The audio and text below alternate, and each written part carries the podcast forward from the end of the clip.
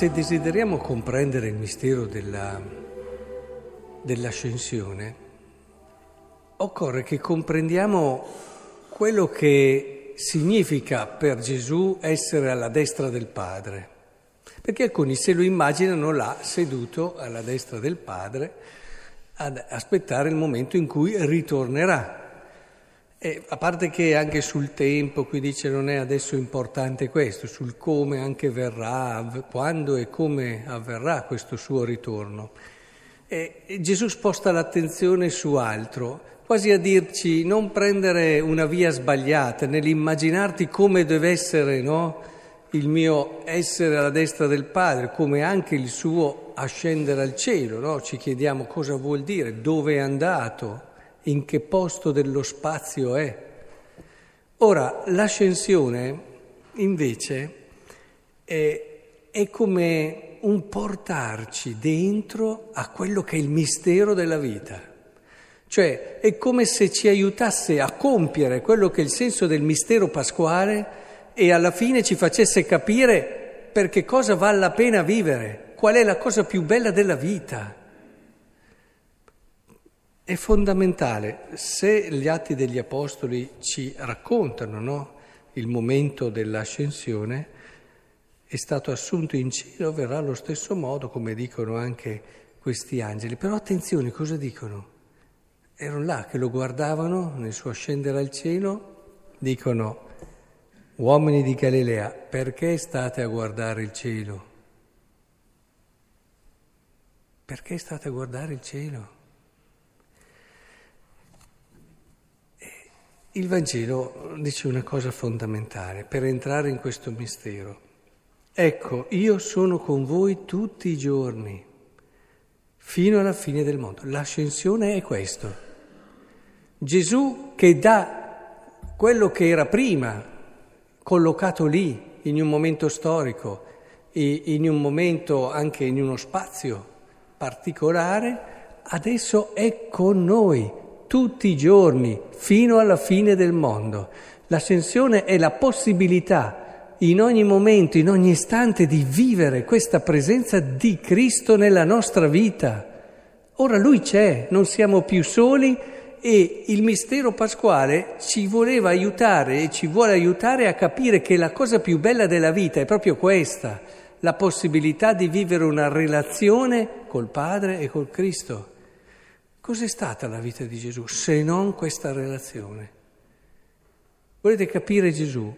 Non lo capirete mai se prescindete da questa sua relazione col Padre. E tante volte nella sua vita, ma dove vai Gesù? C'è da fare qui. Lui andava in silenzio a pregare, proprio per non confondere che tutto quello che faceva aveva un senso per la sua relazione con il Padre. L'ascensione allora che cos'è? È quello che ci dice Paolo, avete sentito? Dice, illumini gli occhi del vostro cuore per farvi comprendere a quale speranza vi ha chiamati, quale tesoro di gloria racchiude la sua eredità fra i santi e qual è la straordinaria grandezza della sua potenza verso di noi. E ve lo, dirò, ve lo direi anch'io ma vi rendete conto che possibilità abbiamo? Vi rendete conto di che speranza il Signore ci ha chiamati? Che non è essere là in cielo chissà dove, o in una condizione beata chissà dove. Cosa sarebbe una condizione beata senza una relazione d'amore? Cosa sarebbe vivere sempre senza la possibilità d'amare? Un tormento diciamocelo. Dopo un po' eh, ci si stufa. Vivere sempre senza una relazione d'amore è l'inferno. Ecco allora che il mistero dell'ascensione ci fa capire che la vita è bella se hai delle relazioni profonde, prima fra tutte quella con Cristo ma lo vediamo anche nella vita quotidiana, quando uno ha una relazione bella che gli riempie il cuore e, e magari intanto la principale se è sposato, no? ma poi anche quelle con persone significative. Ma quando hai quelle, ma non hai più desiderio di altre cose, diciamocelo. Quando è che uno desidera avere tutto e tante cose? Quando è solo. Si dice no, che gli zitelli hanno tante vogliette, una cosa, un'altra, una cosa. Ma perché è chiaro, tante volte devono riempire quel vuoto che non hanno. Ma quando hai quella relazione vera, profonda che riempie la tua esistenza, te l'accorgi, quando funziona, eh? quando la vivi bene, non ti importa del resto. Hai già trovato quello per cui il tuo cuore è stato fatto. Ed è per questo che lui ci dice io sarò con voi. Qual è la beatitudine? Qual è quella cosa che quella speranza che vi ha chiamati, dice qua, quel tesoro di gloria, non è mica andare chissà dove, ma la possibilità che il mistero pasquale ci ha dato di vivere in modo bello, libero, maturo, pieno una relazione d'amore nella nostra esistenza. La vita è piatta, la vita diventa un sopravvivere, un tirare avanti, quando non c'è questo. A volte si vede, no? la parabola ci si innamora, poi dopo ci si stabilizza e poi si tira avanti. Beh, se a voi va bene così, a me no. Cioè, la vita è un crescere, è un capire che cosa ci ha portato il Signore. Quando tu vivi bene il Vangelo, non lo vivi per dire ho osservato i comandamenti e sono a posto, mi sento tranquillo e vado in paradiso. Ma dai, ma non raccontiamoci una cosa di questo tipo. Il cristianesimo è la possibilità che hai ogni giorno di entrare, grazie anche ai comandamenti, grazie ai sacramenti, grazie soprattutto all'ascolto della parola che ti lavora dentro, che è una parola viva, hai la possibilità di vivere il mistero dell'amore. E, e, questo cresce giorno dopo giorno ed entri sempre di più nella vita e ti accorgi che hai Lui di fianco a te tutti i giorni, tutti gli istanti, tutti i momenti e Lui è un amante tenace, eh? non molla. Possiamo a volte sbagliare noi, eh? possiamo e come? Possiamo a volte distrarci, trascurarlo, ma Lui c'è sempre e ti dà sempre questa possibilità. Sarà o non sarà una bella notizia questa? Sarà o non sarà la vera gloria? Ribadisco, se noi intendessimo il paradiso come un vivere sempre chissà dove, in che modo, perché ve lo, a volte lo vorrei chiedere, ma cos'è il paradiso secondo te? Avremmo un'idea che tante volte sarebbe una maledizione se ci pensiamo a modo. Finché non entriamo nell'essere fatti per questo, siamo nati per prendere consapevolezza e coscienza dell'amore di Cristo. Oggi avremo le prime comunioni. Questi bambini saranno tutti emozionatissimi. Però io dico sempre loro, ma secondo voi non è più emozionato Dio?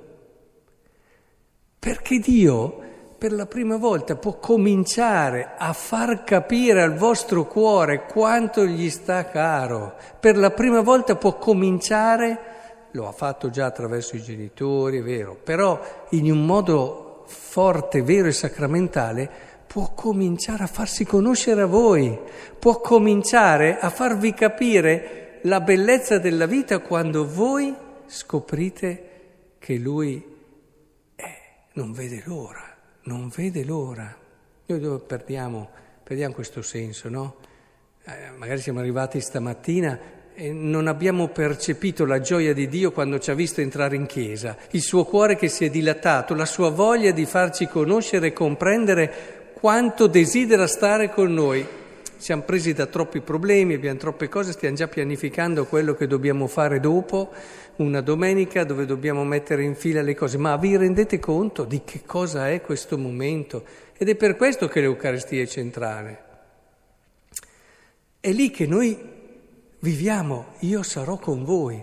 Ce lo ricorda in un modo sacramentale. C'è Lui, adesso c'è Lui qui. Non ci sono mica cose, riti e tante cose. C'è Cristo. I riti ci sono, intendiamoci, ma i riti servono a capire che c'è Cristo. Quindi che davvero oggi l'ascensione diventi davvero non un guardare in alto pensando a chissà cosa, eh, ma un comprendere che il, la chiave dell'esistenza è proprio in questo io sarò con voi, nella possibilità di conoscere, di lasciare entrare, di vivere questa esperienza d'amore con Lui e rivalutare le relazioni con gli altri. Non è una bella vita, una vita che magari non ha problemi, non ha difficoltà, non ha... ma poi non hai nessuno da... Ma cos'è che rende bella la vita? Ma ditecelo. Se uno se ne va dalla vita sapendo che non mancherà a nessuno, secondo voi se ne va bene? Secondo voi può avere anche tutti i soldi del mondo, può avere fatto i successi di tutto, ma secondo voi se ne va bene? Anche tanti, tanti uomini di successo, attori, mica attori, che finivano nell'alcol la loro vita se non nella droga.